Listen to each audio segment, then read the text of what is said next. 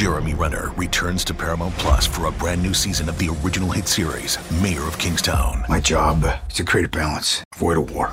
From executive producer Taylor Sheridan, co creator of Yellowstone. There's some new players in town, and they brought the plague. And Antoine Fuqua, director of Training Day. I know it's always been a war zone, Mike, but this is next level. The mayor is back in business. Are you warning me? You don't want to find out. Mayor of Kingstown. New season streaming June 2nd, exclusively on Paramount Plus. Welcome to another podcast from InsideCarolina.com, the independent voice of UNC Sports. Brought to you by JohnnyT-shirt.com, the go-to provider for all your Tar Heel gear. Welcome to the Inside Carolina podcast. I'm your host, Tommy Ashley. You are listening live if you're on the YouTube stream, the Inside Carolina YouTube stream at the moment, Tuesday evening, 9 o'clock on the East Coast got a fun show planned. Greg Barnes is here, Joey Powell, Taylor Vippolis, Gregory Hall, man, in the live stream. We will have other guests join us as the night goes on. Uh, I guess we'll talk about the new head basketball coach at the University of North Carolina. Hubert Davis announced yesterday, full press conference today at two o'clock. Greg, I'll get right into it. Uh, something that I kind of took away from yesterday and today and watching as much as I could – uh, Hubert Davis said, You'll never know unless you give me a shot. He told that to Dean and Roy years ago. He basically said it again today. Um, your general thoughts on this? Uh, this is this feels like a big deal for North Carolina. Well, for sure it is. And and look, Hubert Davis, his job today was to calm the masses, to settle any fears that he was not ready for this job to share a little bit about himself, um, to share the lineage, right? The fact that uh, he played for for Dean, the fact that Dean, Bill Guthridge, and Roy Williams came to his house when he was in high school to recruit him. Um, he coached under Roy. He he is the embodiment of, of what Carolina basketball is, right? Uh, what does he lack? He lacks head coaching experience. But his job was to share all those things and be reassuring and, and provide some energy and provide some passion. And he did all those things. Um, you know, as as inside Carolina, we we try to kind of dive deeper, and so we ask questions about recruiting and about style of play. And he really didn't have uh, much answers for those, right? Kind of spoken generalities, which is okay. I mean, there's plenty of time to get into those specifics that's why we asked. Um, but today was more about kind of just presenting himself to the Carolina family, to the Carolina fan base, most importantly, and to the country of like, hey, you know, th- this was not a bad hire. This was a hire that I'm going to prove to you is a good hire. He clearly has a lot of support, has some very powerful people behind him.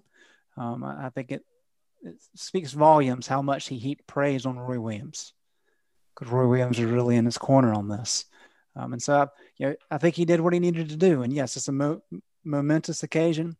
Um, I mean, the fact that that North Carolina has his first black uh, men's basketball coach uh, has been a long time coming. Uh, that's a great thing for the program. That's a great thing for college basketball. Uh, and so, a lot of a lot of good things occurred today. And um, crazy that we were talking four days ago about Roy Williams retiring, and now this this new modern era has begun. Indeed, it has. And, and before I forget, rate us, review us, subscribe, and do that on the podcast uh, links and in the podcast apps. And also subscribe on this YouTube channel. You might get to see us again tomorrow night talking about a different topic. Um, and, so, and of course, support Johnny T shirt. And I say it all the time if you're not a premium subscriber to Inside Carolina, you have missed out a ton, even in the last four days. Uh, so get on that bandwagon and join up. Greg Barnes had the first question to Hubert Davis.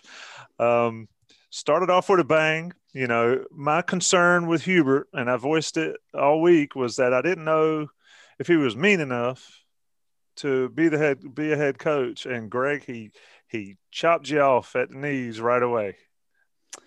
Uh, yeah, and I I had a uh, smart aleck response in my mind, but that would not have been a very uh, intelligent move on my behalf uh, to, to start the Hubert Davis era. Uh, but look, it's going to be a question he's going to hear a ton. He is going to hear that a ton. You know, four days ago, Roy Williams is talking about how he, he's lost connection with the players. And all season long, we've talked about how North Carolina uh, is not valuing the three point line, whether it be offensively or defensively. Uh, and that, you know, is this too traditional big approach archaic? We've had those discussions. Um, you know, you guys know my stance on that. I mean, I think a lot of that was overblown. But those are the types of conversations that he's going to have to have. Those are the types of questions he's going to have to answer. And if he doesn't do it in a press conference, which is fine, he's going to have to do it on, on the court. Um, and so that those are the things that are coming. And um, you know, as I said, we asked those questions. We asked that. We asked about recruiting, uh, which he kind of just reiterated reiterated what what Roy says on the recruiting trail. Um, those, those are perfectly fine. Today was more about him kind of showcasing himself. But those questions are not going away, Tommy. Indeed, they won't. Not until they lace them up. Uh, I guess October. So we've got a big show. I've got Taylor Vip, as I said, Joey Powell here. Shout out to Joey Powell for getting a second dose of the vaccine today. Joey, I, I can tell you that if it's bothering you now, you, are in for a couple tough uh, days. Yesterday, and I thought I was I thought I got through my 24 hour window. My wife made a joke about it earlier today. We're actually at the beach and uh, went out, did some fishing today, and now I'm back in. And about an hour ago, I started feeling like like garbage. But I just rewatched Hubert's press conference again, and now I feel great. So I'm good. Absolutely. I've also got uh, Michael Brooker has joined us. I don't know the organization of our pictures, or our faces on your screen, but Brooks bottom right on mine. Mike, you've been pretty vocal um, about what you think about Hubert Davis. Um, from a Carolina family guy, what's his hire mean to you? I think it's incredible, man. He he is uh, Carolina through and through. I, have gotten to know Hubert really, really well over the years. Um, worked his Christian basketball camp for about 12 summers. Spent a couple of nights at his weekends at his house on trips up to Chapel Hill. Got a chance to really get to know Leslie really well, and um, you're not going to find, uh, aside from Coach Williams, uh, probably anybody that loves University of North Carolina more than Hubert Davis does. And uh, you can tell the passion he has for this place, um, the passion he has for the university, uh, the basketball program, the, um, the reverence he speaks of for Coach Smith and Coach Guthridge and Coach Williams. So uh, I know he's going to pour everything he has into this place um, and, and going to do so and be extremely passionate about it. He wears his heart on his sleeve. Um, I think obviously with his NBA background, his college background, his assistant background, I think he's uh, as um, as I heard before from Jay Bilas, the right right man at the right time for this for this program, and um, I'm just really excited for him and his family, and for us as a program to kind of move forward with him at the helm. Vip, uh, I'm gonna come to you because I want to ask you a question since you're the most hip of the bunch here. Um, I think you are at least. Uh, and, and, if you're listening on the live stream, ask some ask us some questions. At Wise Origin, can Hubert emulate Mack and make Carolina a cool place to go? Uh, Mack has definitely made the football program the cool place. So, so tell us, Vip, from your cool standpoint, what does a coach have to do to accomplish that? I think you really just have to be personable. Somebody that when they come in for lunch, you want to sit down and, and talk with them. It could be anything from, you know, music, um, current events that are going on, just somebody who you feel like you can have a conversation with. And I think the the first sign of that that you get with Hubert Davis is just like Mack Brown, he's going to win the press conferences. If you could win a press conference, there would be a banner hanging right now in the Smith Center with the clinic that Hubert Davis kind of put on, and you you get that experience when you are an uh, ESPN analyst and you are in front of the camera. And he he's such a good public speaker, and I think the the biggest sign that he is a really good public speaker is he could tell the same story over and over again.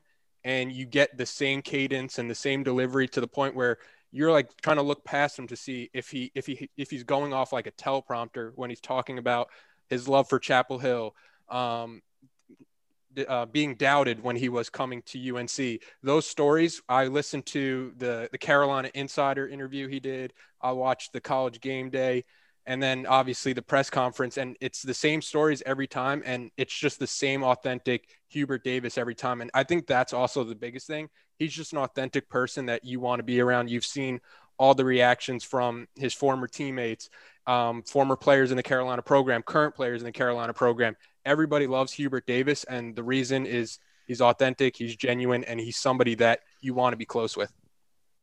Joey, we talked about it a lot on Inside Carolina Live. We'll we'll have some special guests on Saturday at 10 o'clock on chapelboro.com and CHL and 97.9 The Hill. Uh, but we talked about this and we talked about outsiders versus insiders. And I keep coming back. First of all, I said I would be absolutely shocked if it was somebody outside the family. And I think that a lot of people, for whatever reason, thought Carolina needed to move in an outside the family uh, way to stay hip and, and, to stay, you know, with the current events, for lack of a better way of putting it, Joey. Yeah. I, I mean, you listened to it and you saw it, and we've talked about it so much. I think potentially they've nailed it. So I'll be honest, I was not on board with this when – uh, it first started trending the way that it was going to be Hubert Davis. Um, and I go back to something that Sherrell said, and I hate that he's not here, but I'm going to try to try to do him justice with this quote. The best coach may not be the right hire for North Carolina. And, and yeah, we've talked about how choosy Rell is with his words, but um, that kind of got me thinking about it. And then, you know, from all of the former players that I have talked to, the ones that I've heard from on like interviews and podcasts. I mean, Brooke summed it up beautifully earlier. Like it's all of those guys can't be wrong. Like I just don't think that much basketball knowledge can be way off base. And, you know, I actually had some reservations like was he too nice? And I think obviously people know that that's a that that might be a criticism of, of, of, Hubert Davis because they've actually started addressing that too. You've heard him say, you know, you're never going to see anybody that competes as hard as he does. The word overachiever has been used quite a bit. Um, I'm with you, man. I, you know, after hearing the press conference today, and you guys are exactly right. You can tell he's very polished, very versed, but none of it feels fake. It all feels 100% genuine and that's the type of stuff that I think is going to win in uh, is going to win in some living rooms. You know, when you're talking to moms about mac and cheese and nanner pudding and all that stuff, like I think that's what's going to actually carry over is that he's done the college thing where he overachieved. Uh, he's he's been very much a um, child of a, a, single parent after he talked about losing his mom to cancer. Uh, has been an absolute rock star throughout his you know NBA career and now as a coach uh, can you really stand in front of him and say, "Well, you won't be a good coach at North Carolina"? Because his his track record up until now is tells you that you're probably going to be wrong. Vip, go uh, ahead. Yeah, I was going to say, uh, Joe, you mentioned how everybody's kind of been saying Hubert Davis is is a really nice guy. Everybody's kind of mentioned that. I've talked with former players, and they're saying that like once he gets on the court, there's a switch that he hits where it's New not like. Game he's not he's not a mean person, but he can get in this mode where you kind of snap out of it and you're like, okay, like it's it's time to work. So I think that's also a big takeaway that I've gotten from a lot of the guys. Like Hubert comes across he comes across as this really nice and genuine person because he is, but don't let that fool you with he doesn't want to be out there and win. And I think the the overall message I've gotten from guys that have played with Hubert and know Hubert, yeah, it's that this team is going to compete and they're going to compete hard. You know, I love that you said that. Tommy, I'll give this back to you in a second. But um, I saw something earlier. I can't remember who said it, but it was actually spot on. His his aura in a press conference, he almost gets defensive. And I think about the way he responded to Greg. He didn't like bite Greg's hand off in that first question, but he has a little bit of that nasty, what what feels like an edge behind it that MJ had. Like you know that, that where jordan used to be in press conferences like who the hell are you to be asking me this question? I'm not saying he's mj but i i, I do think that's you make a great point vip. When did it become a bad thing to be a nice guy? I mean the guy played 12 years I, I think you yeah. get associated with a pushover and i, I don't think uh i don't think he's gonna get pushed over yeah I, I don't think so either I mean, you don't play in the nba for 12 years you don't play alongside of Michael Jordan. You don't play with John Starks and Charles Mason and those guys. Patrick Ewing. I mean, Yeah. Oak. He is an Oak, incredibly Oak is one nice of the biggest guy. jerks in the history of the league, and he played with Oak. Right. Uh, yeah, maybe it's the, the the Christianity. He wears it on his sleeve. Maybe it's. Uh, I mean, you know, a lot of these kids look up to him as a role model. Um, he is. Uh, I don't know if reserved is the right word, maybe on the sidelines. Uh, but I guess all those things go into it. People just assume that he doesn't have the fire, but um, you can be nice and have have plenty of fire. There, there's a lot of people who've had a lot of success doing that. And I Yeah. think we saw some of that switch, Joey, that you were talking about in the press conference today. When he was talking, um, I think it was the show up line, when he was talking about his dad and how his dad showed up, he was kind of holding back tears about how much he cared about his dad and how grateful he was to have him in his life. And then he transitioned from being emotional and having his heart on his sleeve, talking about his family to the program, and then started forcefully, like aggressively talking to the mic of, don't get me wrong, we're going to show up. And he went on that rant, and the ACC network tweeted out about like ready to uh, run through a brick wall type of thing. So, like, I think we kind of see the ability for him to switch very fast. Obviously, a game setting is completely different than just sitting there ta- telling stories and talking. But I think that is an example of kind of that switch that you're talking about, Joey. He certainly answered a lot of the questions that I that I had, and, and maybe some of the worries. Let me ask you, Brooke, about this. Um, and I know it's different these days. Um, and he talked about this a little bit in the presser. Some kids want to go to college, and some kids just want to stop by and, and shoot a ball a little bit and then go to the next step. How important is it to have a coach that a understands what it means to be a part of a college community, but also know what it takes and know what it's like to live, um, like Greg said, for 12 years in the NBA on some of the nastiest teams and toughest teams out there. I mean, I don't know if there's any other coach um, that was in this list, that was in this you know list that could answer those questions and that could speak from the heart and speak from experience doing that.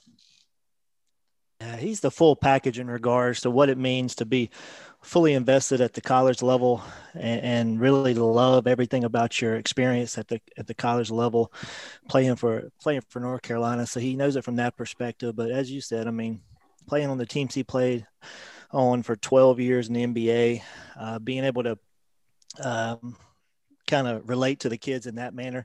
Uh, obviously, we got to have guys that can play at a high, high level. We got to have, as he said earlier in the press conference, some dudes. We got to get a few more dudes. We have not, not quite as many as we we've been accustomed to the last couple years, and so we need to get guys that obviously have the ability to be on campus for small small amounts for short amount of time, but we also need those Joel Berries, those Marcus Paiges, those guys are going to fully invest and, and just love on Carolina as much as they can and pour their heart and soul into the program. So we need a, obviously a healthy mix. I think he realizes that. And, and as um, Joey said, I mean, having Hubert walk in this a living room and having a mom and a dad um, look into his eyes and listen to him talk about, you know, I, I feel like they'll be 1000% confident that their, their, um, their child um, is going to be taken care of and, loved and, and treated with the utmost respect and, and, and encouraged to be the best absolute version themselves they can be. So I, feel 100% confident where we are and him being able to, to recruit at a high level and, and get, the, uh, get us where we need to be. Greg, he's going to have to win ball games, and it's not going to be uh, easy. So, looking over some of the questions, um, you know, and Sherrell's not with us, so I'm going to kind of avoid a lot of the recruiting stuff, and Joey can have Sherrell on the coast to He is coast. he is in the chat by the way, Tommy. So Gregory might be able to filter some things to him. He is in the the YouTube chat with very minimal power on his phone. He said. Yeah, he said he's oh, sitting in the dark on the patio with a dying battery. Well, he That needs- is that is perfect for Sherrell. What he's The done. most the last dedicated man days. I've ever seen He in my life. deserves he So- deserves to just sit and watch. Somebody, yeah, somebody needs to tell Sherrell to drive to the McDonald's. They got free Wi-Fi. They got some great coffee. At least I think it's great coffee, and uh, to join us. But no, so he can answer a lot of those questions. But Greg, the question I have is coaching these guys. Uh, you know, he's he answered the question about the Carolina way and what he wants to do, but clearly it can't stay the same. they've got some work to do on recruiting talent. So, how does he mesh his past and what he believes is tried and true with the current environment? And then you have, um, which was not unexpected, Armando Bacot testing the waters here. Um, you know, every head coach, every new head coach has a ton to do. Um, I don't know if too many head coaches are in the position of Hubert Davis with the weight of North Carolina basketball on him going forward until practice starts. But how's he do it, Greg? I think this is going to be the the challenge, uh, and this is where a lot of the skepticism uh, and concern comes from when it, you know, when we're talking about Hubert Davis. Is yes, he was in NBA for 12 years. Yes, he understands the importance of the three point shot. Right? I mean, he's, he's third all time in three point field goal or three point field goal percentage at the NBA level. The guy can knock down some threes. Uh, the problem is he may be the best three point shooter on the team right now, other than Kerwin. Um, and that's something that they have to improve. And I think the question is he knows things have changed, he knows things need to change, but yet he's been on the staff for nine years. Um, and he's he's brought in kind of as a, as a shooting guru for a lot of these guys. Um, and North Carolina is kind of in the position it is. I mean, that was one of the questions that I, I got a couple times this weekend is, you know, if, if things need to change, why are you just moving up somebody that was an assistant coach on the current staff. Um, you know, there's a lot that we can dive into there, but those are the kind of things that he's going to have to address in terms of.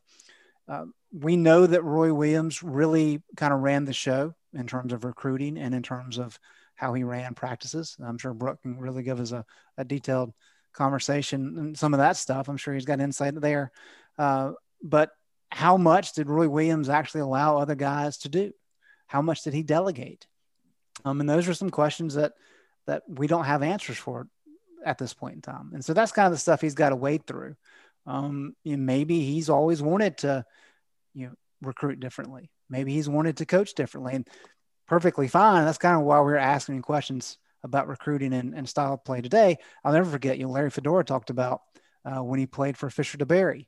You know, Fisher DeBerry always wanted to throw a pass. He just wanted to throw it left to right.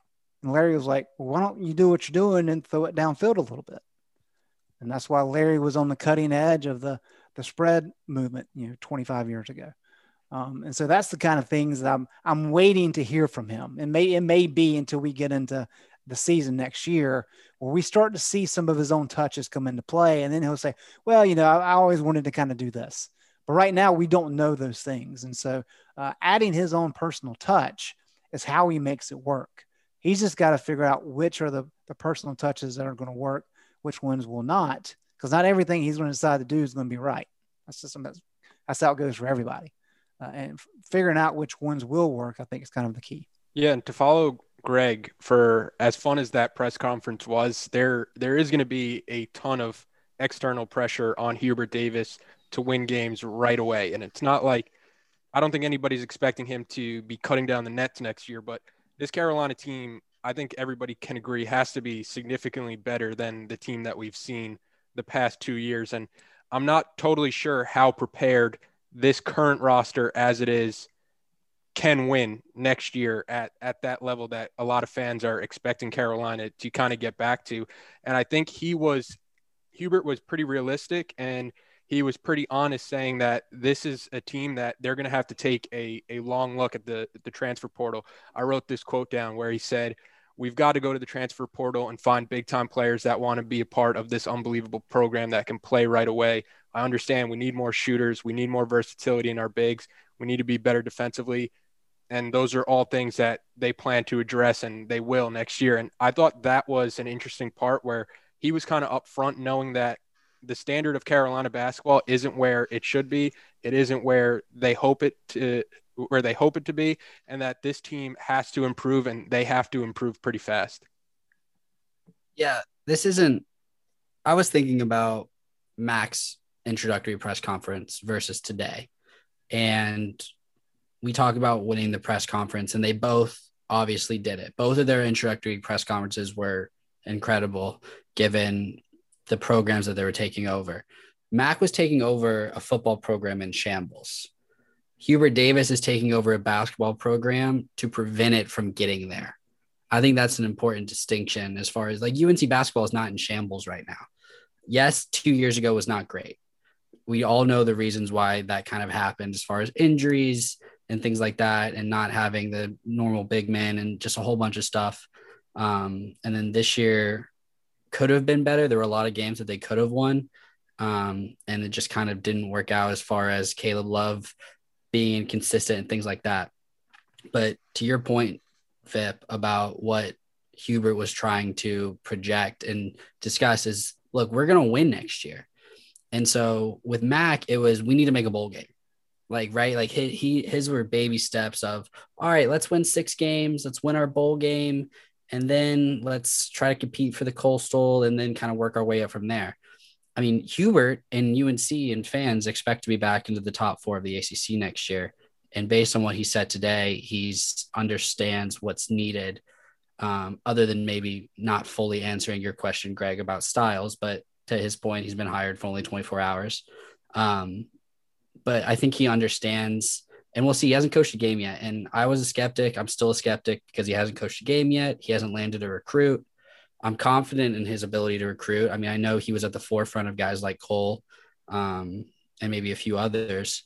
And if he he had a good conversation with Walker Kessler tonight, I know Rel reported on that. Um, so we'll see. But yeah, I think that's the difference between um, Mack and and Hubert as far as what they're taking on and what they need to accomplish right away. So I want to jump in real quick. I, I think Vip kind of hit on something that jumped out at me in the press conference today, and that was Hubert Davis trying to reposition uh, North Carolina recruiting, kind of like putting it a little more on an elite status as opposed to kind of going after some of these uh, five star blue chip kids and trying to convince them to come to North Carolina. I heard him saying a little bit about y'all need to want to be a part of this. Brooke, I want to ask you, uh, how did Coach Smith recruit you? Was that was that kind of a mindset there? And I realized that you know each recruiting relationship is different, but it was very refreshing to hear Davis say again, you know, and, and I'm paraphrasing here, but we're North Carolina. This is an amazing experience. This is, you know, a lifetime of family. You should want to be a part of this and be all in as a part of this. What was what was your recruiting experience like with with Coach Smith, and do you feel like that's any different, or will it go back towards what uh, Hubert Davis uh, intimated at today? Yeah, I think he made a, a, very key point. He said, you know, North Carolina, we are the standard, and and we got to get that back to that to where the kids understand, you know, that they want to be a part of this. It's not just a stopover per se. I mean, we want to be a program that ultimately gets you to where you want to go. But we just want we don't want guys just to come in in a pit stop and be gone, you know. Um, and so mine was kind of unique. I was kind of a late bloomer and whatnot. But you know, when when when Coach Smith called, I mean, my whole world stopped. Of course, I mean, it was an um, I thought somebody was pranking me, to be quite honest with you. Um, and so, you know, we need to get back to that level to where, you know, when when Coach Davis calls, I mean, the kids know that you know it's it's it means he means business, you know, and that we are the standard, uh, and we got to get back to. Um, you know, I think to a certain degree, uh, for some of these kids, we do need to get in a little bit earlier here and there. I, I, think nowadays kids are a little bit different, you know, where as my world kind of stopped and I was immediately, let's do this. You know, there's a lot of kids that aren't wired that way nowadays. So, so maybe, maybe Hubert gets in a little earlier with some of these kids and establishes those relationships a little bit earlier, even though we are the standard.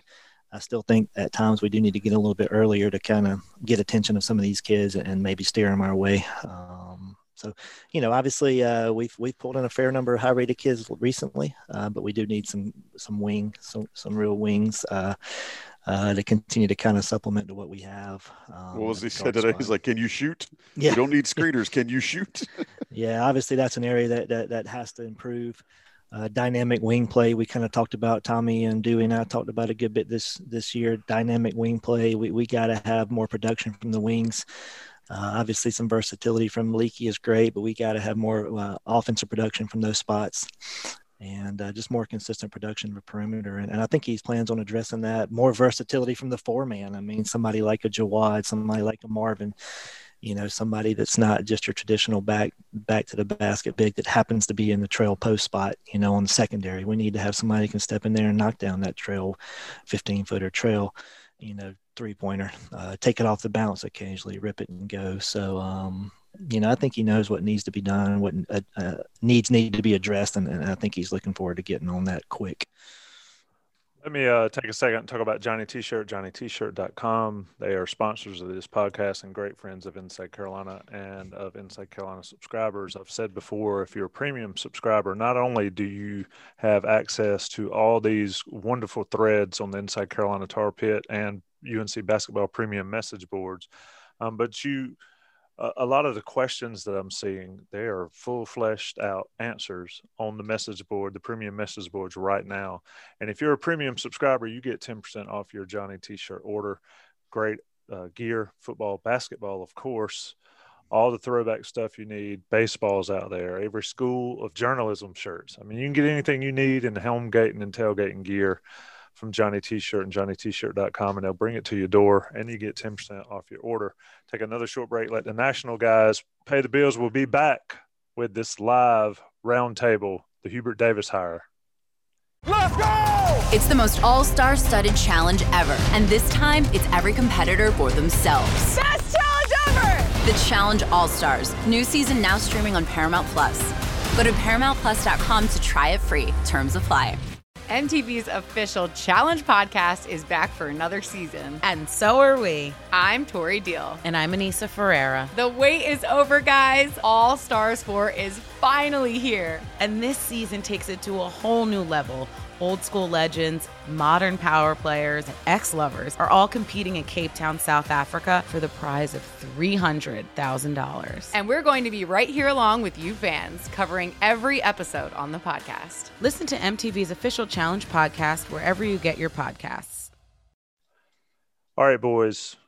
Back for the second segment. Greg, I'm going to come to you with this. Uh, this is Inside Carolina Live podcast on YouTube stream.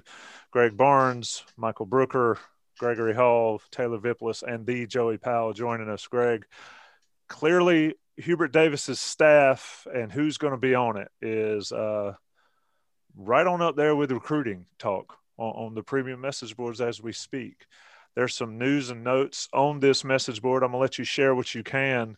I will say this a name that I see bantied about, I saw this weekend, and then they disappeared. I found it quite interesting that they disappeared on a beautiful. They got, got zapped up into the ether, man. They they know a, when there's a disturbance in the force. On a on a in a and it was absolutely flawless weather to disappear from. Anyway, Greg, uh, staff update. Well, I think uh, we've got most of our current e- intel uh, behind the paywall. So if you're listening to this and you're not a member of Inside Carolina Premium, I suggest you do so. But I think it's pretty clear if, if you're familiar with Carolina uh, basketball and the Carolina family, and you listen to Hubert Davis's press conference today, there's only a handful of guys that he's talking about, right? I mean, he said it's got to be a Carolina guy.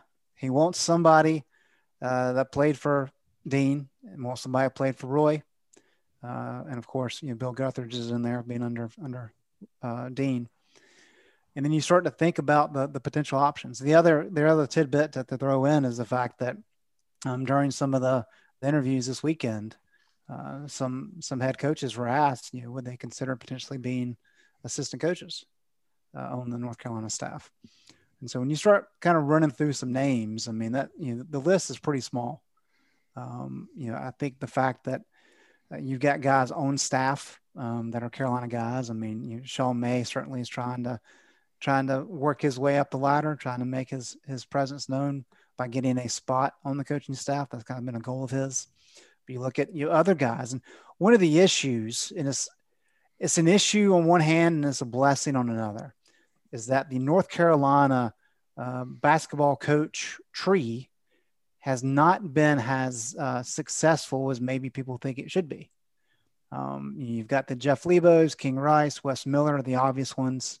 Uh, you know, I don't really consider Mark Turgeon in the Carolina family, even though he has strong ties to, to Roy from his days at Kansas, even though Roy uh, inherited him from Larry Brown.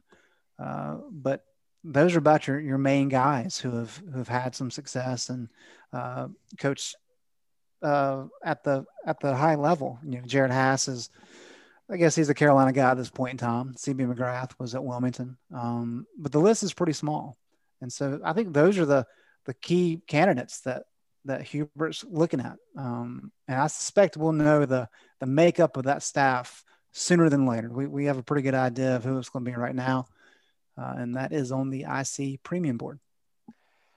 Indeed, it is. That's why I told folks to join Inside Carolina Premium Message Boards.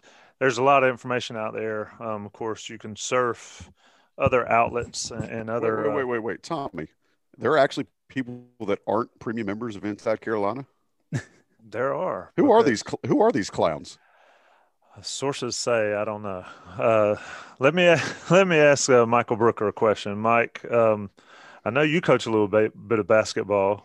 but uh, I need a hookup down near Atlanta, so you need to stay there. Um, I am. but you're. Uh, what did you know? We've talked about Roy Williams's ways and how he ran his program, and it was him, and it was uh, he was the guy, and the assistants were did their stuff, but it was be all end all with Roy. What was it like when you were there under Guthridge? Uh, of course, recruited by Dean under Guthridge, and then to the point that this is going to be an all Carolina family job. What was it like to be on a, on a on a Carolina team where they weren't Carolina guys?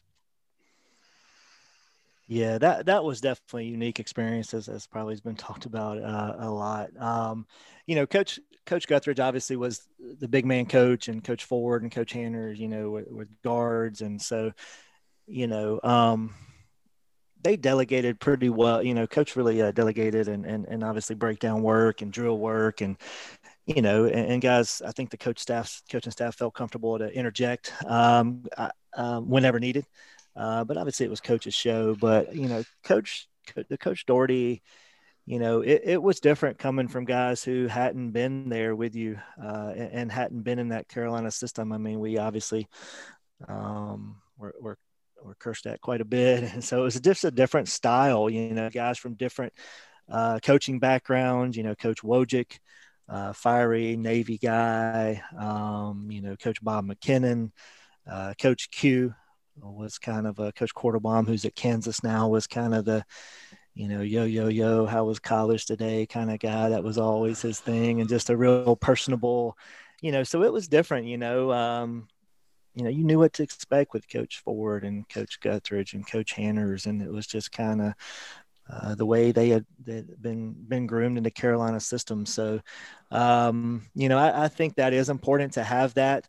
Um, you know, I don't know you know that somebody couldn't come in and do really well here that maybe didn't have that background but but i understand where hubert's coming from. He, he definitely wants guys that that value carolina that love carolina that that um you know that can impart that into the guys and just you know make it the best experience possible for them so um, I tell you, we had CB McGrath on Joey and I did this past Saturday, and uh, to listen to him talk about it, but the funny Roy story. And if you haven't listened to that, you need to go find it on chapelboro.com.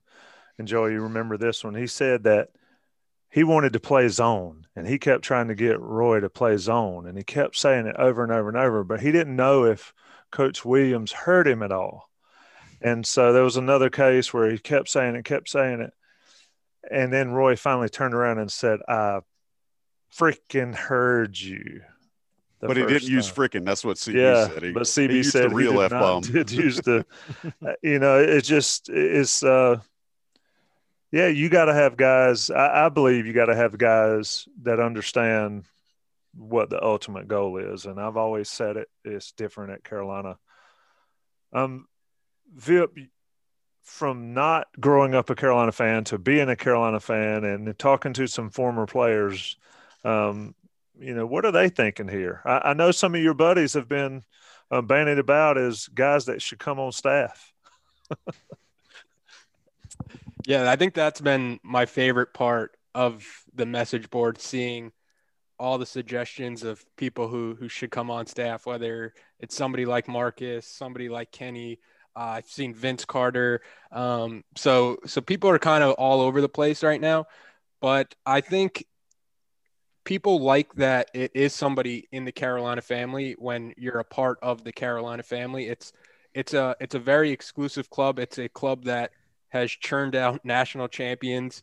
Um, it's it's something where if if you bring in an outsider, you kind of jeopardize the entire thing that Carolina basketball has built. And obviously, I get there. There is the the catch twenty two where you can start running out of Carolina guys to the point where you're taking lesser candidates, and that kind of devalues your program. But if these coaches can keep winning at a high level and representing North Carolina, it's it's going to be something that's great because if you bring in an outsider when like when Coach Fedora was getting replaced, for example, a lot of us were worried that like we wouldn't have the connection to want to come back during the summer.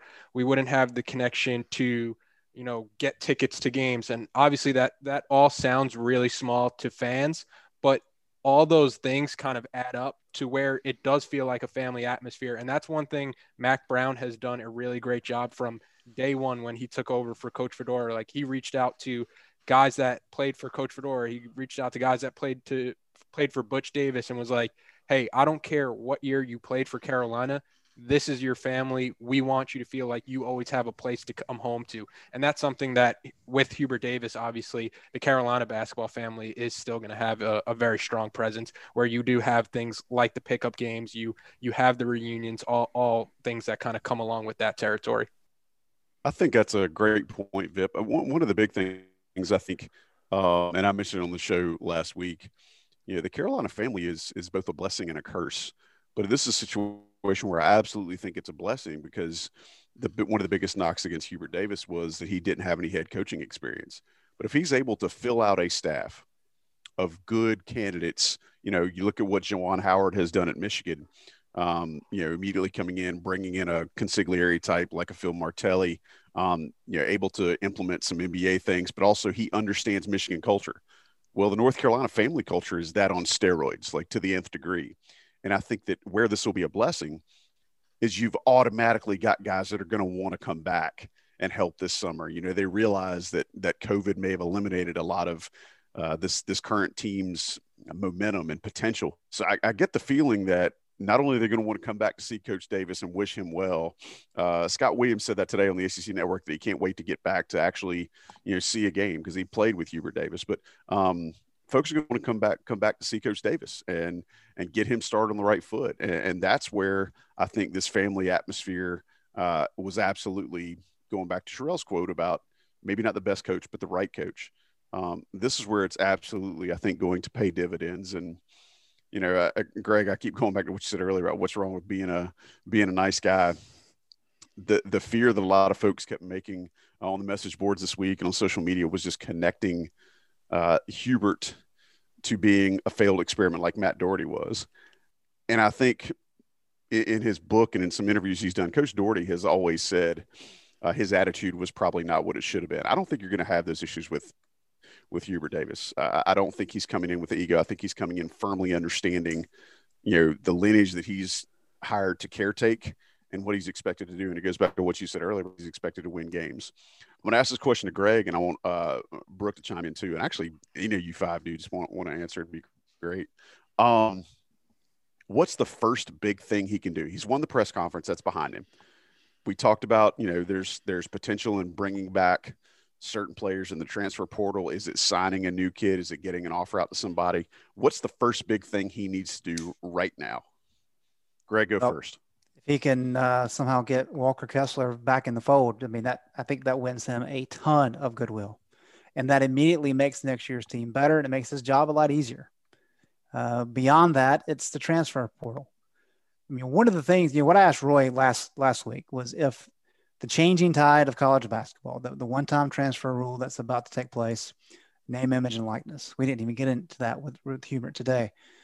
But the transfer deal, Roy's had four transfers in his time at Carolina that he brought in in 18 years. All four of them were grad transfers. Now, no doubt there's a lot of difficulties in bringing in transfers the regular way in North Carolina. Same goes for football. We've talked about that a lot over the years. Uh, but Roy just didn't like that approach. And part of it was he's really big on loyalty and commitment. Like if you commit to go to school, do it. Um, so Hubert has said that he's gonna he's gonna look in the, the portal to find some options, and if he's able to find somebody who can play stretch four, or maybe find a dynamic wing, which for whatever reason Roy Williams really struggled to sign elite wings recently, even though you have guys like Justin Jackson sitting there as an example. Um, but if you can do any of those three things, uh, I mean, all of a sudden, not only is your team better, but you gain instant credibility uh, with the fan base and on a national scale. And that's you know, four months before you even play a game. So I think I think that's where he starts. Brooke, I'll let you answer that too. Joey's question: What what does he need to do now? I mean, I, I mean, I, I, hate to just say to reiterate what Greg said, but I mean, I think re-recruit this roster. You know, obviously Bacot coming back would be huge. I think he's probably just testing the waters, just kind of get a feel for where he stands. But I don't see him leaving personally. Getting Kessler back in the mix would be gigantic. I think, as Greg said, just not only for next year's success, but just showing uh, that Hubert's able to maybe mend a situation that got ugly, and he's able through his sheer force of personality and goodwill and genuine nature, just is able to get him back in the mix. Uh, I think that would go a long, long way. Uh, and, uh, you know, once again, piggyback and just gotta find uh, some wing help and some versatility at the four spot. You know, as you saw in those games over the weekend, you know, with Jaime Jaquez and some of those guys that are just versatile, that can mix it up, that can play the three, play the four, um, that can take people off the bounce, you know, still can run secondary, but you swing it to a guy at the top of the key that can knock down a shot or take somebody off the bounce or go with a quick dribble handoff, pick and pop situation. I mean, I think that would be huge to kind of open us up and be a little less predictable offensively uh, with those two traditional bigs on the court and just kind of open the world up for some of our uh, offensively, some of our um, some of our stuff. So, um, you know, like I said, I probably pretty much just piggybacked on what Greg said, but I think that was all dead on accurate as, as far as what he needs to do. Cause obviously you can't win a game from now until, you know, so you got to have something to hang your hat on. And I think re recruiting some of these guys um, and obviously, um, you know, getting to work on the 22 class, you know, maybe making a big splash with a guy like a Jaden Bradley, you know, some of those guys that, you know, um, getting a, a 22 in the mix, I think will also kind of keep that momentum rolling as well. Yeah, this is also where you're re-recruiting players. I think since this is a fresh start for Carolina with head coach, it has to be a fresh start for everybody on the roster. I, I know one of the scoops um, that came out, I think it was from Rel about why certain players were looking to transfer, they didn't feel like their performances in practice were kind of correlating to playing time. And I think that's going to be something big for Hubert to kind of establish right away for this team.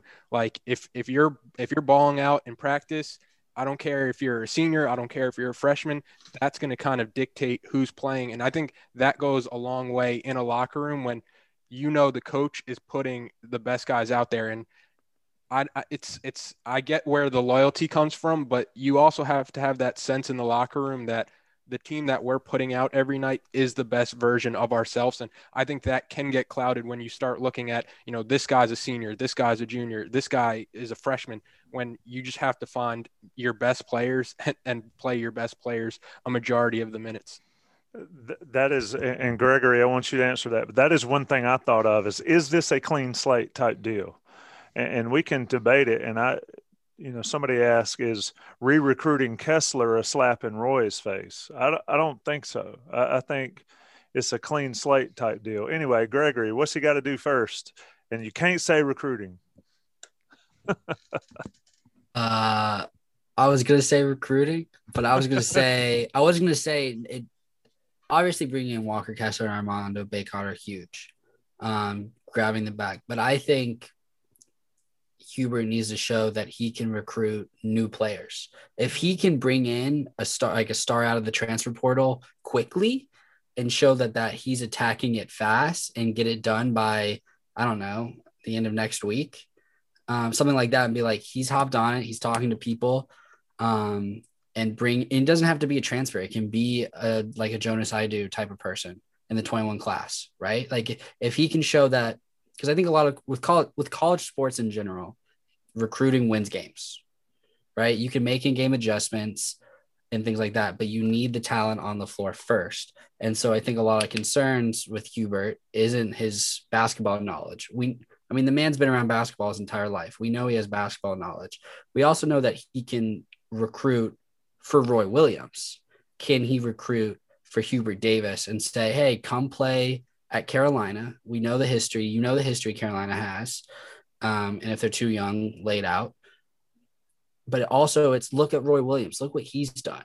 I mean, this guy has been, he's a Hall of Fame coach. He's won championships. But now it's, I'm a first year head coach. So if he can still get guys and get them fast and get a guy, like I said, by the end of next week, that's just an arbitrary timeline. I don't know what will make people happy, but that's my thing. My big thing that he needs to do is to prove that he can get a new guy, convince them to come to Carolina, and do it fast. Agree with that. You you got a question for the group? You, you mentioned you had a question. Yeah. Um, what would be a failure year one for Hubert Davis next season? Like we're looking back and like we're doing a live podcast at the end of the at the end of next season, and we're rating Hubert Davis's first year what would be a failure? So I guess what's a realistic expectation? I think shooting has to improve. I'll just like I feel like that's a I feel like that's kind of a low bar and knowing Hubert's proclivity as a shooter in the NBA and at North Carolina. Um, whether that means bringing in somebody that can shoot better, whether that means a guy like Puff Johnson getting more minutes because he's healthy and working in the rotation, whether that means running an offense that gets more shots for perimeter shooters, but I think it has to be the team needs to shoot better than they shot this year, whether it's from three or from two or from the free throw line. North Carolina needs to shoot better. And I think if they shoot better, then you might win some more games. I know that's kind of a no crap exclusive, but just throwing that out there. I think I think if they could shoot better, uh, then then that's a win. But if they don't, I feel like that's an immediate an immediate uh, kind of pop mark on, on his first year. Greg, what do you think? Because I'm sitting here thinking about when Roy took over and Matt Doherty, y'all correct me if I'm wrong. They went eight and twenty, and then NIT was that the NIT year after eight and twenty, and then Roy comes, and that's when they lost to Texas, Texas, Texas in the second were, uh, round. Nineteen and eleven, I think that year, yeah, nineteen yeah. and eleven that first year. But I think we would agree that the talent on that team, or would we, that the talent on Roy's first year, depending on this transfer portal and Kessler, could be not as much, maybe. I don't know. What's a realistic expectation, Greg, looking way down the road and we don't even know which direction the road goes. We just knows who's driving the bus. Well, when Roy coached that team to, I guess, a second round loss, Colorado is wasn't that where they were in Denver, maybe? Um, he had come over from Kansas and had played in the national championship game the year before and was basically a god in Lawrence, Kansas. Completely different scenario here. I, I think the issue here is you, you hired a guy that has nine years of coaching experience, all as an assistant coach. So there could be rough roads and bumps and bruises and all that ahead. And you just have to deal with it. You have to suck it up and deal with it. So I don't know that we're in a position to say, yeah, you know, if they only win 18 games next year, it's a bad year. I mean, this is what you went for. This is, I mean, it's not going to be easy for Hubert. Um, do I think there's a lot of potential there? Absolutely. But you have to understand that this is high risk, high reward. Um, and everybody's happy because he had a good press conference, and they should. I mean, I thought it was great. I think he's a great guy, no doubt about it. Carolina through and through. Uh, but he has to prove that he can do all these things. He has to figure out that he can do all these things. He has to coach the guys up when it matters in crunch time without Roy Williams over there beside him. That's easier said than done. Uh, so the learning curve exists. And so I'm, I'm not going to hold him to any kind of standard for next year. I mean, he's got to go through the process. Um, if he can have any kind of successful year, then I would consider it a successful year. I mean, if, if he gets the team to the NCAA tournament, celebrate, enjoy it, because that means better things are to come. Uh, but for some reason, this team struggles, and maybe he's not able to get Walker to come back, and they're a fringe, you know, bubble team, and they don't make it. That doesn't mean he's a disaster. That means he's a first year coach trying to find his way. And uh, I know I'm I'm speaking to people who don't want to hear that, and may have a hard time with that a year from now. But if, if you hire a guy with no head coaching experience, you have to be willing to deal with those consequences. And it's okay as long as you think there's potential for growth down the road. Yeah, I'm not sure anybody can say it any better. Anybody else want to try, or we just want to leave it on Greg's words? Because I think that pretty much sums it up. Everybody in agreement there? Uh, yeah, I, ch- I want to follow that. Hang, hang on, Gregory. Oh, I, I there's always that. one. Go ahead, Joe. Not going to bury it. Not going to bury it because I think this is more of a a corollary to what Greg just really perfectly said. SAT words. If, All right. If if North Carolina fans miss developing players, which I've seen very often recently, you know, they feel like the game has changed and you don't get a chance to see players develop in front of you and you don't get a chance to get attached to them then they should love. And I hope they will dig into the same uh, pocket of grace and share some with Hubert Davis as he develops, because that should be another uh, potential bit of fun for this fan base for the next uh, for the next year or two, because you're going to get to not only see players develop, but you're going to get to see a coach develop right in front of your eyes. And I hope that folks will you know give him some grace early on and recognize the wins when you have them. And you know, as as Roy Williams used to always say, it's it, it, let's enjoy the journey rather than the destination because as Barnes said a second ago, the the it's a high risk, high reward, and if there is a uh, if there is a ceiling here, it's going to be very, very high, and I don't mean that the the roof kind.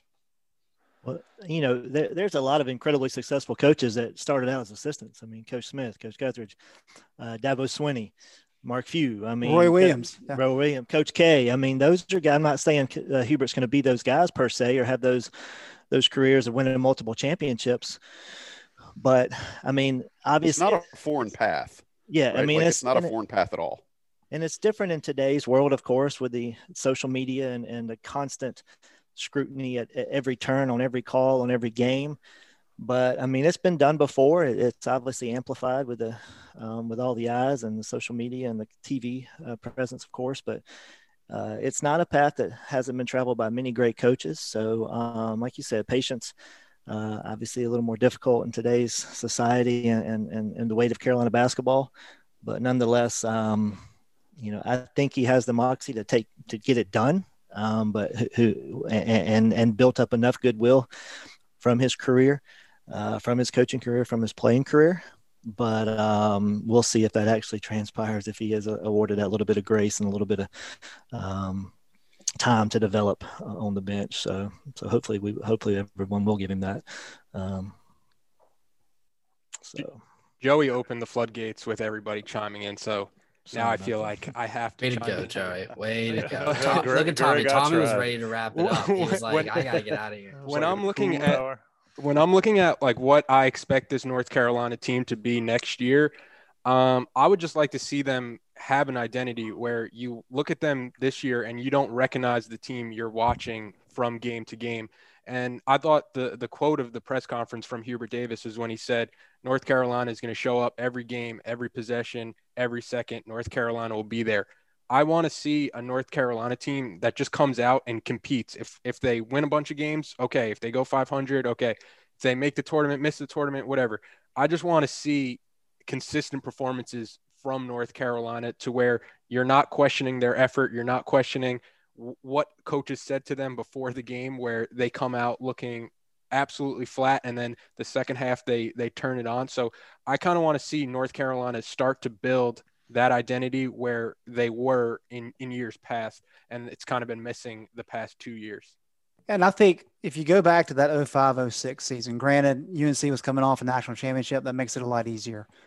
Um, but even though that team uh, wasn't elite, they won a lot of big games.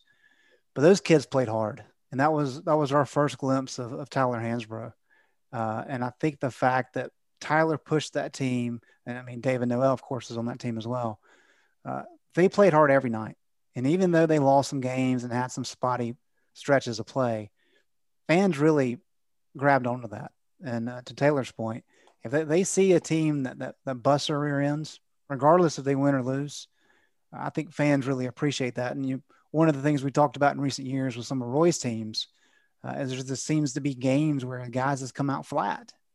And uh, when you know a team's got a lot of talent and that happens, it's easy to get frustrated.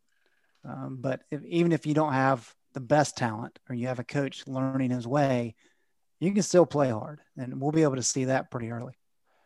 Yeah. You guys brought up the. Sorry, Tommy. No, you go ahead, man. I'm just here. You guys brought up the path of assistant coach to greatness, and I think Hubert put it perfectly today, talking about not feeling pressure.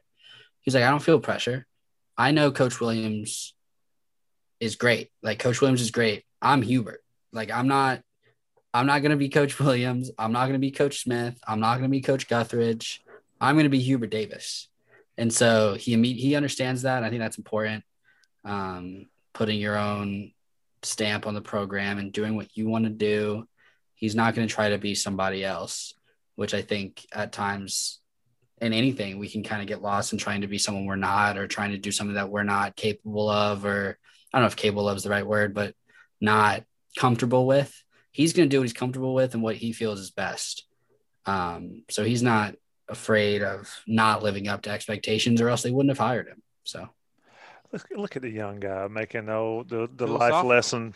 Yeah, he philosophizing. Uh, how many how many great coaches were never an assistant? Naismith, uh, John Beilein. He was never even an assistant. Is he? Where is he coach? now? Uh, he was always a head coach from day one. Wow. But where is he now? Wes Miller was a Beilein? assistant uh, for what, like three years now, isn't he? Somebody said uh, they should go out the outside the family. Like they went outside the family with Dean Smith, and I'm like, what? Dean Smith is like, uh, no. There anyway. wasn't a family before Dean Smith. it was like he's the Godfather, man. There was no family before then. Anyway, I agree with what everybody said here, and I'm going to try to wrap it. But if somebody wants oh. to interrupt me and keep it rolling, I had one more question. Okay, let me say what I want to say, and then you go for it. And if there's any questions on the live stream, ask them. I want to see them play like UCLA played, like Baylor played, like all these teams in the tournament. That even if they're less talented, they play Some their asses. Dogs. Yeah, and I know. I mean, Baylor is the standard this year it's because they're all 30 years old. But yes, go ahead. Yeah, it gets harder when you get old. But uh, you know, they that's what I want to see from Carolina. And we've seen that in the past and we have not seen that over the last couple of years. And that's what if I'm speaking from what I hear from most of the fan base, that's it right there. Because most people think if you play hard and you play like you're supposed to be, you play smart, play hard, play together, then they'll win. They will win because they'll have enough talent to win. Anyway, go ahead, Gregory. Wrap it up. We talked a lot about recruiting, but we also we kind of mentioned the current players. Um, somebody in the chat brought up the backcourt with Caleb and RJ and Kerwin, and the jump that they're kind of expected to make from freshman to sophomore year. We saw Armando do it, and but Armando did it with the same coaches and the same coaching staff. Does having Hubert Davis, a new head coach, and him bringing on new staff affect that freshman to sophomore jump into what capacity? I think that's something interesting to think about because we expect, we obviously saw Caleb struggles, we saw flashes of his potential, and it's like, oh, freshman to sophomore jump, he'll be a guy next year. But there's a roadblock or an obstacle here with a new coaching staff. How does that play a role? That sounds like a Brooke question. Yeah, Brooke. Okay, look. How Brooke was, was laid back. He was like, "I'm chilling." so, so, and you can speak to it right here. Um, those guys that went from transition from you didn't play for Dean, but transition from Gut to Doherty. How was that transition between those two coaching staffs? Even though I don't think Roy is going, I mean, uh, Hubert's going to be that much different from Roy, other than modernized. Anyway. I mean, I think it, I think that was one of the major causes of contention throughout the whole thing was just the, the manner in which, um, you know, we were not used to that style. Um, and you mean the timing think, of it, Brooke, or do you mean like the actual way he coached? I think the way he coached, the way in which he spoke to us, the way in which he okay. approached us, like, you know, I, I've never, ever, uh, I've always gave maximum effort when I played, and mm. you know I, I, got challenged and cussed out on multiple occasions that I wasn't playing hard enough, you know, what, whatever. And I just, you know, we didn't handle that well, I don't think, you know. So a lot of Coach Doherty gets a lot of heat for the way, and, and a lot of it, and he will admit and, and has admitted, you know, deservedly so. But I think a lot of times we as players uh, didn't look in the mirror and adjust and adapt uh, the way we needed to to maybe make his time a little more successful. So I think there's a little bit of blame all to go around to everybody in that scenario. Um, obviously, there were a lot of mistakes made.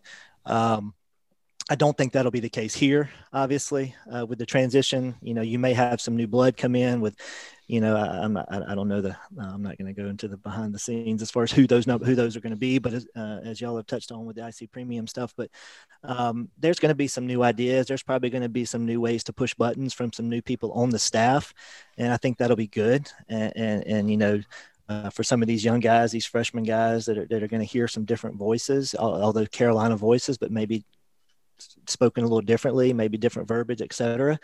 And that'll be beneficial for them. Um, but uh, yeah, it was it was a shock for us, and I think we didn't handle it well. But I think this transition will be really smooth, and, and guys will, will be ready. And you know, based off of what they've done in the past couple years, I think they'll be hungry to to get back to where we need to be uh, in the in the pecking order. Uh, and when when when you look at R.J. Davis and Caleb Love specifically, I think for them to take that freshman to sophomore leap, the first thing you're going to have to do is surround them with shooters to actually give them a chance. Because when I when I talk to people who know a lot more about basketball than me, it's like when you're an attack first point guard like those guys are, and you're looking and the the entire paint is just collapsed into where you want to attack and where you make your make your living as a, an attack first point guard not a lot of people are going to succeed in that scenario. So I think before you could expect them to make this uh, incredible freshman to sophomore leap, you have to give them a chance and surround them with a roster that is beneficial to their play style. And that is surrounding them with as many shooters and floor spacers as you can. Kind of like when you have a guy like Coby White, who's a similar attack first point guard you have Cam Johnson, who's one of the best three point shooters to ever come through North Carolina. You have a big like Luke Maye who could space the floor. So I think you need to see more of a roster like that. And kind of like Greg was mentioning before, it's it's not easy to find a Justin Jackson or a Cam Johnson on the wing. So this North Carolina team obviously is going to have their work cut out for them when they're looking at the transfer portal and when they're looking at recruits coming in. Very interesting. Ton of information on InsideCarolina.com and, of course, on the premium stuff. I, have been trying, people are busting on me. Um, I've been trying to get recruit Sherrell into this podcast. Sherrell's having technical difficulties, so he's going to have to maybe bow out. I keep dragging it out. I feel and like I'm.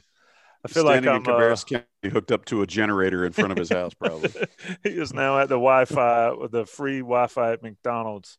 Anyway, yeah. uh, I do want to send a shout out to Sherrell um, and to Greg and to Ross and to everybody. And, and Ross, yeah. Ben everybody. Sherman. Hey, Ben Sherman, uh, I, I, think he works harder than any of us. So he, he deserves kudos as well. So, so Greg called me today. You. I thought he wanted me to come over and wash his car, and I was going to go do it. So that's.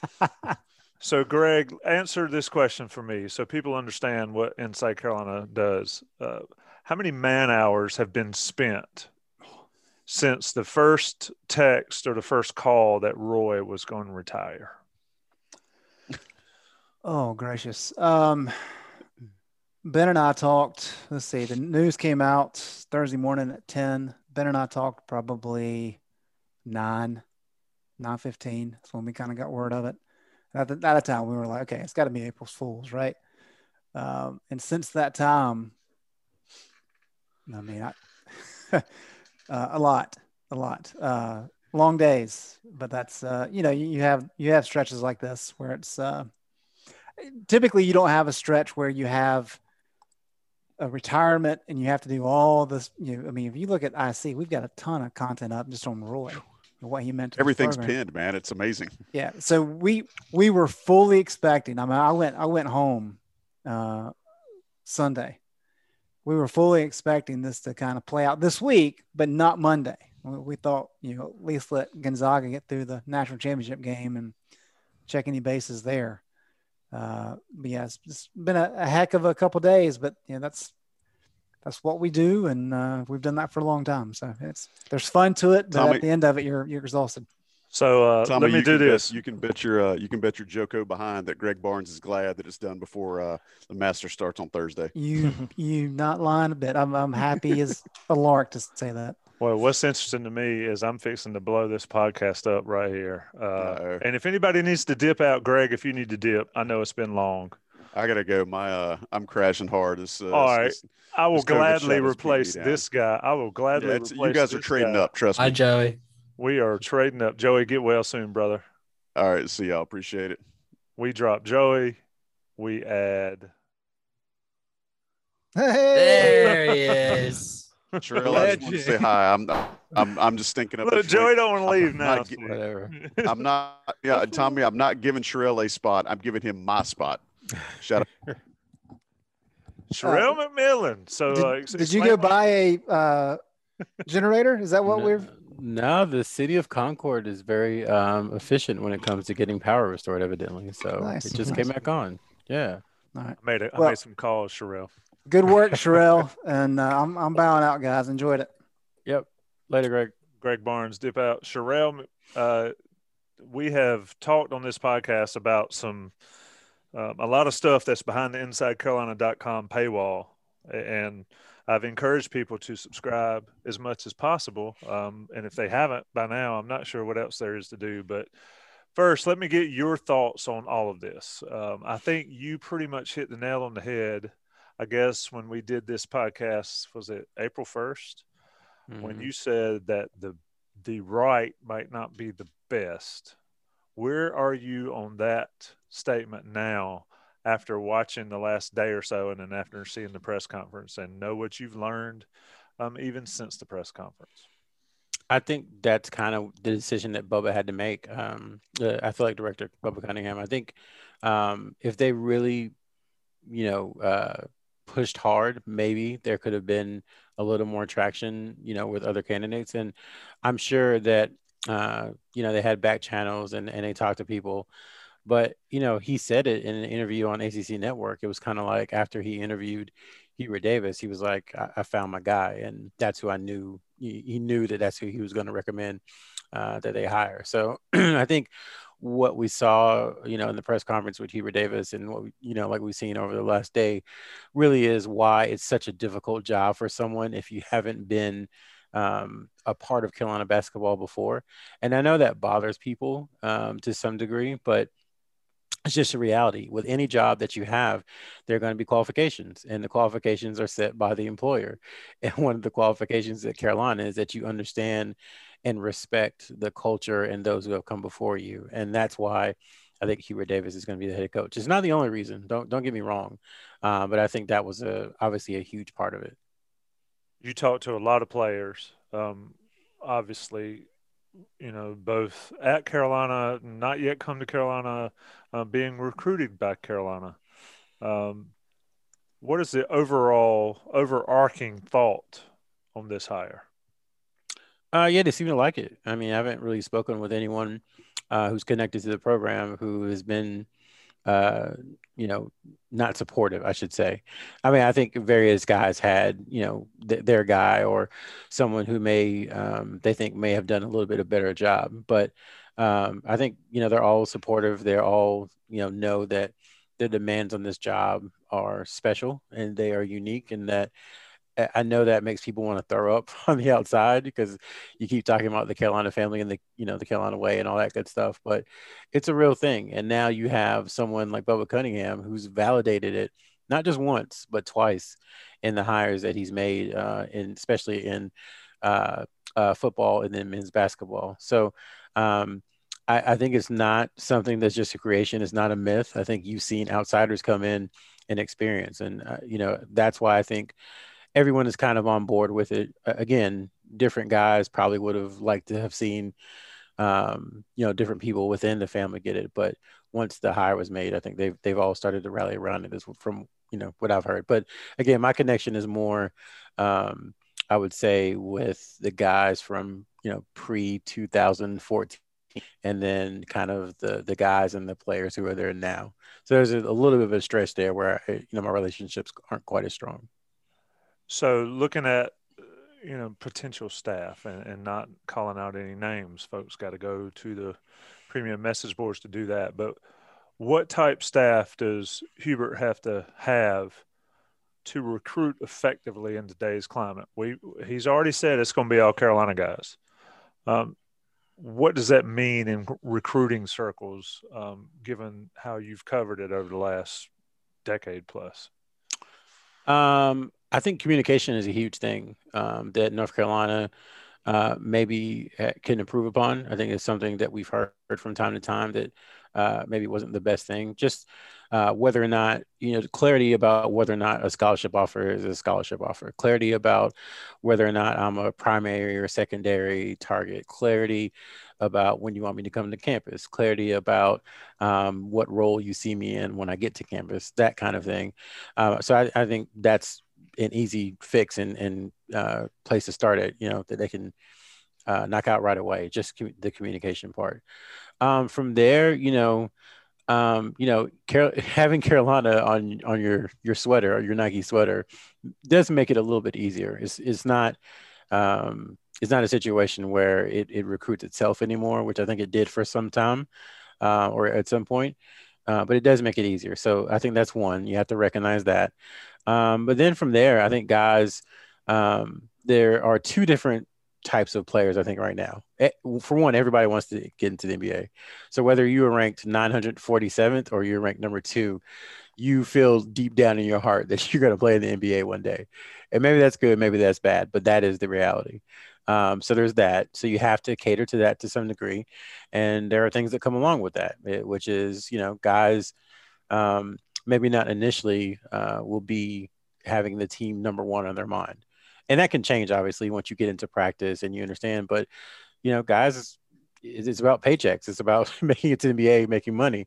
And so uh, part of what coach davis and i think his staff have to do is identify the guys who find value in the things that they find value in. Like uh, he talked about you know getting a great education at unc um, becoming the best person you can be um, you know, finding, you know, a wife or, or a husband or, or whatever when you're on campus. I think that those are the things um, that he's going to try and, and, sell when it comes to UNC. And it's just identifying, um, you know, some of the guys who want to play in the NBA, but also want those things too. Because there are some guys who just don't care about that at all, and they're not going to care no matter how much you talk to them about family in, in Carolina and all that.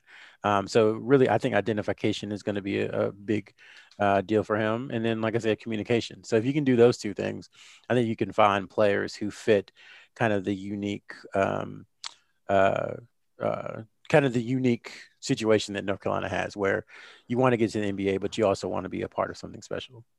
Indeed. Brooke talked about that earlier. Of course, Hubert talked about it during his press conference. For the record, folks, that is E.H. Taylor and this is sunburn from being in Atlantic Beach all weekend. That's just shout out to the to the YouTube chat. Uh, They've been all over Tommy. Been like, "What's he drinking?" He's giggling. He's uh, red as a tomato. I'm happy, man. That's sunburn though. It was, you know, it was kind of hot, and when you're pale ass white, you get burned in a hurry. Uh, Walker Kessler, Sherrell. Uh, uh, you know, it's widely reported that uh, Hubert wants him on the team. I think even Hubert said it himself.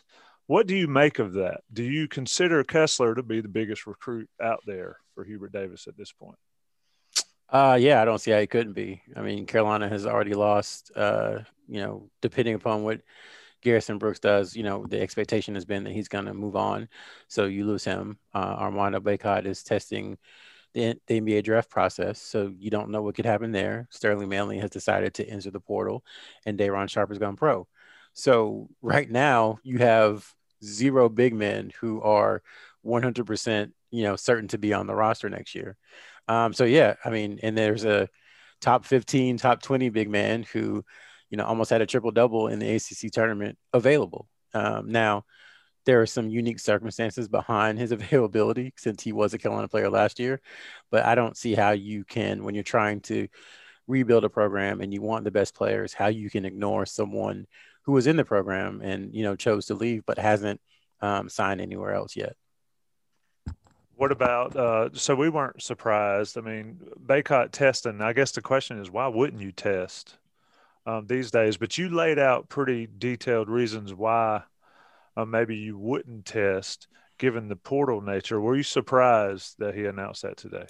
Not surprised. Um, and you know, since we had that conversation, I think uh, what's happened is they put some clarity around some of the dates. Uh, forgive me if I don't have them off the top of my head, but I think is June 17th is when you have to um, pull out by. I think is that, that might be right, or, or, that might be the combine, and then July 17th is when you had to pull out by. I think that is right actually. Um, so you, there's more structure in place now than there was before, at least, even though the timetable is pushed back by about two and a half months from when it normally is. Um, so that you know, if you were on the fence about testing because of that, now you have some clarity. Um, and besides that, I mean, you know, you're gonna get some good feedback. You're gonna um, get it from a different voice. We always talk about that. Hearing it from a different voice um, can be invaluable. It could be the same exact thing uh, that Roy Williams told him last year and that Hubert Davis has started to tell him now. But just hearing it from an NBA scout, I think, gives it a different uh, gravitas, if you will. And so maybe that you know you'll you'll hear it and you'll act on it better. But uh, I frankly, you know, no inside information. I'd be surprised um, if he didn't play in Chapel Hill next year. I think this is more of a fact finding mission so that he can do what he needs to do and then next year, you know, go for good into the draft. That's just my opinion too. That's that's editorializing. That is not a report or sourced or anything. Go ahead, Gregory. I just wanted to do a quick inter- interruption. UNC baseball just beat South, number 11 South Carolina in extra innings, three to two. A win. They are uh, quite an interesting team. I the watched some of that. Pitching staff held them to three hits and two runs, and UNC had nine hits but could not scratch across runs. But then they scored in the top of the tenth and got it got it done. So sorry, just sorry to interrupt. Uh, they basketball talk. Uh, they did because I saw the records. Um, they were on a steep decline. Yeah, they they start off strong. I they seem to own South Carolina though, at least over there in Charlotte in Knight Stadium. Uh, last question for Sherrell and Vip and Brooke and, and Gregory. If you have one, by all means, chime in. But we need to. Uh, it's about ten twenty-five, so we're we're running up on it. Sherrell, the portal. Um, we've talked about it over and over. That's just loaded with players. I guess more could declare at any time, but I mean, are we at uh, max portal numbers at this point? Do you think, or do you think it can continue to go up? I think it's going to keep going up until they put some structure around it. You know, right now, um, everybody's we've all been told, and everybody's saying that the one-time transfer is going to pass for next season, but it hasn't passed yet. And I think that is one of the things, or one of the reasons that so many uh, kids are putting their name in, because they've been um, I'll say it, they've been tampered with by opposing schools through intermediaries and maybe directly um, saying, hey, you know, the one time transfer is going to pass. You can come over here. We'll start you. You'll get, you know, 25 shots a game or whatever. Um, so that's happening. And then um, there, there hasn't been a date given that you have to withdraw or you have to be in the portal by. So again, theoretically, I know we've talked about this before, but theoretically, right now, as things stand, you could just say i'm going to transfer and leave your school in limbo indefinitely because there's no like you have to be in order to be eligible in the fall you have to be in the transfer portal by may 15th there's no structure around it right now. So until they vote on it and until we find out kind of how it's going to be um, laid out yeah i think you're going to get more and more players because they they see opportunity. Um, and then for a school like carolina because they haven't uh, taken anyone from the portal yet. That's not a bad thing because I, I we, again we've said this on a different podcast, but say player X from you know player Y from from Y major conference becomes available because he's like I, I just want to leave my school. You know, let's just say he's from Sam Houston State and he's the second best player in the country and he wants a higher profile. If you fill up now, like some of the schools are doing uh, with players, then you won't have a scholarship for that player, when, you know, in a month. Uh, so I think North Carolina under Roy Williams and now under Hubert Davis has been pretty prudent about looking into the transfer portal and making sure that they find a good fit if they're going to, you know, really contact someone and, and go from there. I think that's a good segue into my question for you, Rel, is Hubert Davis's recruiting abilities. Uh, so just what are they, or are yeah, they... just your thoughts on just your thoughts on what he's been able to do the last nine years, what his role has been, and how that role has changed with his. I mean, we talked a little bit last week about recruiting pitch and things like that. Mm-hmm. But just your thoughts on what he's done and now what he needs to do, and can he do it at the level he needs to? Yeah, I think the latter is a question mark that has to be answered. I mean, I can't tell you he can't, and I can't tell you he can um, as the head coach. I, you know, we, we've seen what he's done as an assistant coach, and he has a pretty good uh, list of players. You know, he was the lead recruiter for know, Garrison Brooks and Cole Anthony, uh, Brandon Robinson, Kenny Williams, Tony Bradley. We actually, I see, got a text from Tony Bradley's high school coach. Um, we haven't talked to him in five years, and he sent us a text saying, you know, great coverage. I'm really excited for Hubert." basically. Um, so, you know, even someone like Tony Bradley, who was only at Carolina for nine months, uh, still see the impact from Hubert Davis in, in the recruitment. Uh, yeah, I think, um, I think for him, it's going to be um, different just because he's the head coach. And I, I, go back to the communication part of it. Um, you just have to have a different level of communication with these players um, when you're the head coach because you're the closer. You know, I think before, not saying he wasn't doing his job, but you know, he could talk to kids and kind of tee him up, and then Roy Williams would come in and close. Well, now that's his job, so it's going to be a little bit different for him, I think, but. Um, with the way he talked at the press conference and the passion that you see for North Carolina kind of spill out, um, you know, I, I, think it'd be hard for a lot of people to say no to him. And then once he puts his staff together, I, I think they can do a lot of good things on the recruiting trail, especially with his idea of uh, kind of. It seemed like a new era was like the whole messaging today, uh, new era, modernizing, whatever you want to call it. I think he can do a really good job recruiting um, as long as he kind of holds true to that. I could listen to you talk all day, Sherrell. Let me let me ask yeah. you. Uh, I think we ask everybody before, and I wanted to get your take on it. What what are realistic expectations for this program going forward? Let's, we can say next season. I mean, what is you have always been the voice of reason on Inside Carolina, um, in a quite often in a storm of uh, unreasonableness. I mean, what should Carolina fans look to, and what should they expect, given that we have no idea what the roster is going to look like? I mean, what is good, what is bad for next season? Um, I think you, I think it's natural to expect improvement from a good deal of the roster who um, we think is going to come back, and um, trying to be careful because I know some people don't want it known yet that they're coming back, or it's assumed, or whatever. But kind of make of that from what you will. But I think a lot of the guys who played, you know, good minutes last year, you have to think they'll take a leap. So that would be Caleb Love, for example. He, you know, I think there's no question he's going to shoot better.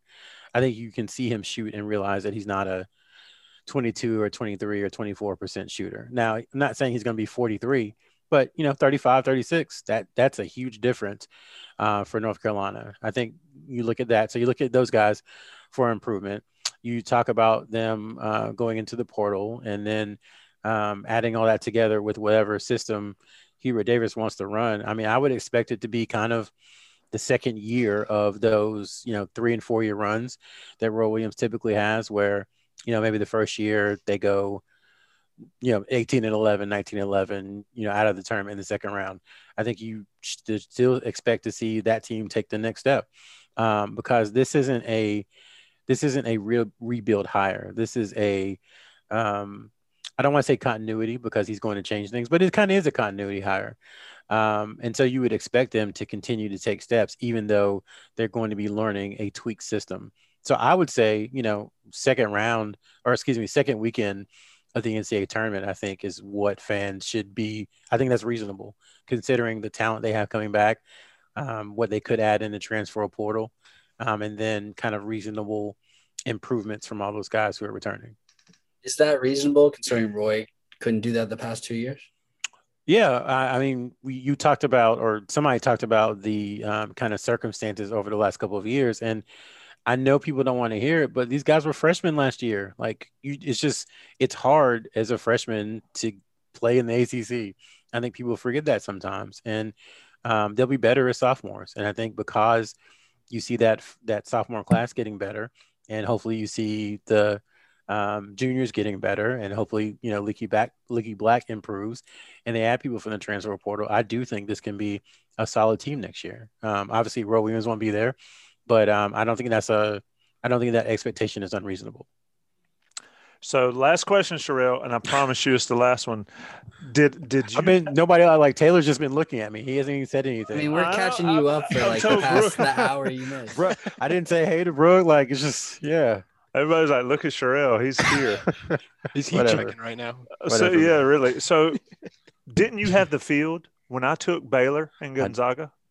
Well, you cheated because at first it was Gonzaga in the field, then you changed it to Gonzaga and Baylor in the field in like January or something. That at first kid it was right just there is Gonzaga. Gonzaga in the field. I That- was Gonzaga in the field, and I oh, lost. Oh, and I owe you. Bad. I owe Okay. you a blue cup. So. Okay, all right. I'm- Congratulations. I'm gonna, y'all boys think that's been good. I'm gonna have a lot of blue cups that he's not when I take it off these little college guys. I don't owe Tommy anything. Screw that. Once Houston lost, I was like, well, I guess I, I guess I owe Tommy or, or Gregory. Oh well, it happens. That, that that was that impressive. Yeah, man. I haven't, I haven't seen. I, Is, I didn't think is, I. Da- is Davion Mitchell in the portal? Because I'll go get him personally. He's in that- He's in He's from Liberty. County. He's from Who- Georgia too. Liberty County, Georgia. Who is your champion, Brooke? I, I didn't. I, I would. I would have gone with Gonzaga from the get go, but uh, you know, as the tournament played on, I told my wife, I'm like, I, I, I don't think they can stay in front of those guards from um from Baylor. They're just they were getting. I mean, the way they Yeah. shoot it and the way they put it on the deck. I mean, they were incredibly impressive um, throughout the course of the tournament, and I didn't think Gonzaga could stay in front of them, and they couldn't. Obviously, they were just um, monsters. there. And Ridiculous. that- uh, the way they shot it and the way they got to the rim at, e- with, with such ease on those switches, and it, it was impressive. Burrell, you look at uh, UCLA. Is there is there a Johnny Juzang out there in the transfer portal this year? I know. I mean, and the thing is, that was that was one of those that everybody just kind of like, oh, a a top thirty kid leaving Kentucky, like whatever. And now you know he's at UCLA and he's just killing it. Like He's I, buckets. yeah, I I didn't. I Sean, Sean Moran, props to him. He's been talking about him for like five years that he's going to be really good. That he was all over. He's like, Carolina needs to recruit him. He's a great kid. He's going to play really well. And then he went to Kentucky and got buried. And I just kind of forgot about him until, honestly, until like the Pac 12 tournament. I hadn't even thought about his name. Um, and then he had quite a, I guess, nine game run there or eight game run there. So I, s- I saw E I- ESPN put UCLA at number two in their way too early rankings. good, good luck with that. yeah. Carolina They're was 11th seed. Yeah. So, uh, highest rated Baylor recruit, Sherrell. What, like 60? Oh man, I think it might have been um, what's the like the Mark Vital? I think it might have been Mark Vital, because I remember him at NBPA camp um, like five years ago. The the super kind of jacked like forward. Yeah. Um, yeah. I, if if it's not him, I don't know. He was 89th. Okay. Yeah, I don't know then. It's crazy to me how experience and talent wins championship tournament games. And uh, they showed it. I mean, Tell that to Texas. Tell that to Did Shaka Smart in Texas. How much did their experience and talent help them after I talked about him on this podcast? that's They lost weird. to though. Abilene Christian in the first round. You know, you and I were together, Sherrell. We were like Texas Final Four. Yeah. And Luke was saying his crap about Pencil, Michigan State. And we were like, nope, Texas. Matt Coleman, Matt senior guard. And then they, yeah. what the heck, big- man? yeah. 50 But points. then, I mean, Shaka points? wins. Shaka wins more games at VCU than he does at Texas. How does that happen? I, I, I thought, you know, Beats there's Carolina, not, though. there's a few years ago that I thought yesterday, today's press conference would have been with Shaka Smart. I'm not going to, I thought maybe four or five years ago that that, you know, it seemed like a fit. Um, he's from the air, you know, it just, it seemed like it was going to fit and just hasn't really done anything of consequence since. Texas basketball, where aspiring dreams go to die. Boys, it's been Love fun. It is, uh, yeah, really. Tommy, before you wrap it up, for everyone watching, tomorrow, 9 p.m., Oh, yeah. same deal, football talk. So if you've been starved for football content over the last five days and whatnot, we're going to do a little roundtable football talk tomorrow leading up to the scrimmage on Saturday. So be here, same place, same time. Yep. Jason Staples will join us. Buck Sanders, and I'm going to roll Greg Barnes out of bed and get him on this one again. He has been, Poor he tried Greg. to bail out, uh, but he said he would join us tomorrow, nine o'clock, right here on the Inside Carolina YouTube channel. I've been your host, Tommy Ashley. That's Taylor Vippolis. Michael Brooker's been with us the whole hour. Sherrell McMillan shows up like rolls up in the limo. no power. no, sure, you had no power. I believe that. Dark. and uh, you had a candle. And uh, mm-hmm. Gregory Hall, of course, running it. We'll be back tomorrow. This has been the Inside Carolina podcast. Hubert Davis, now the head coach at North Carolina. It's going to be interesting summer. We'll be right here to cover it. Thanks, everyone. Thanks for listening to another podcast from InsideCarolina.com. Brought to you by JohnnyT-shirt.com. Where to go for your next Tar Heel gear purchase.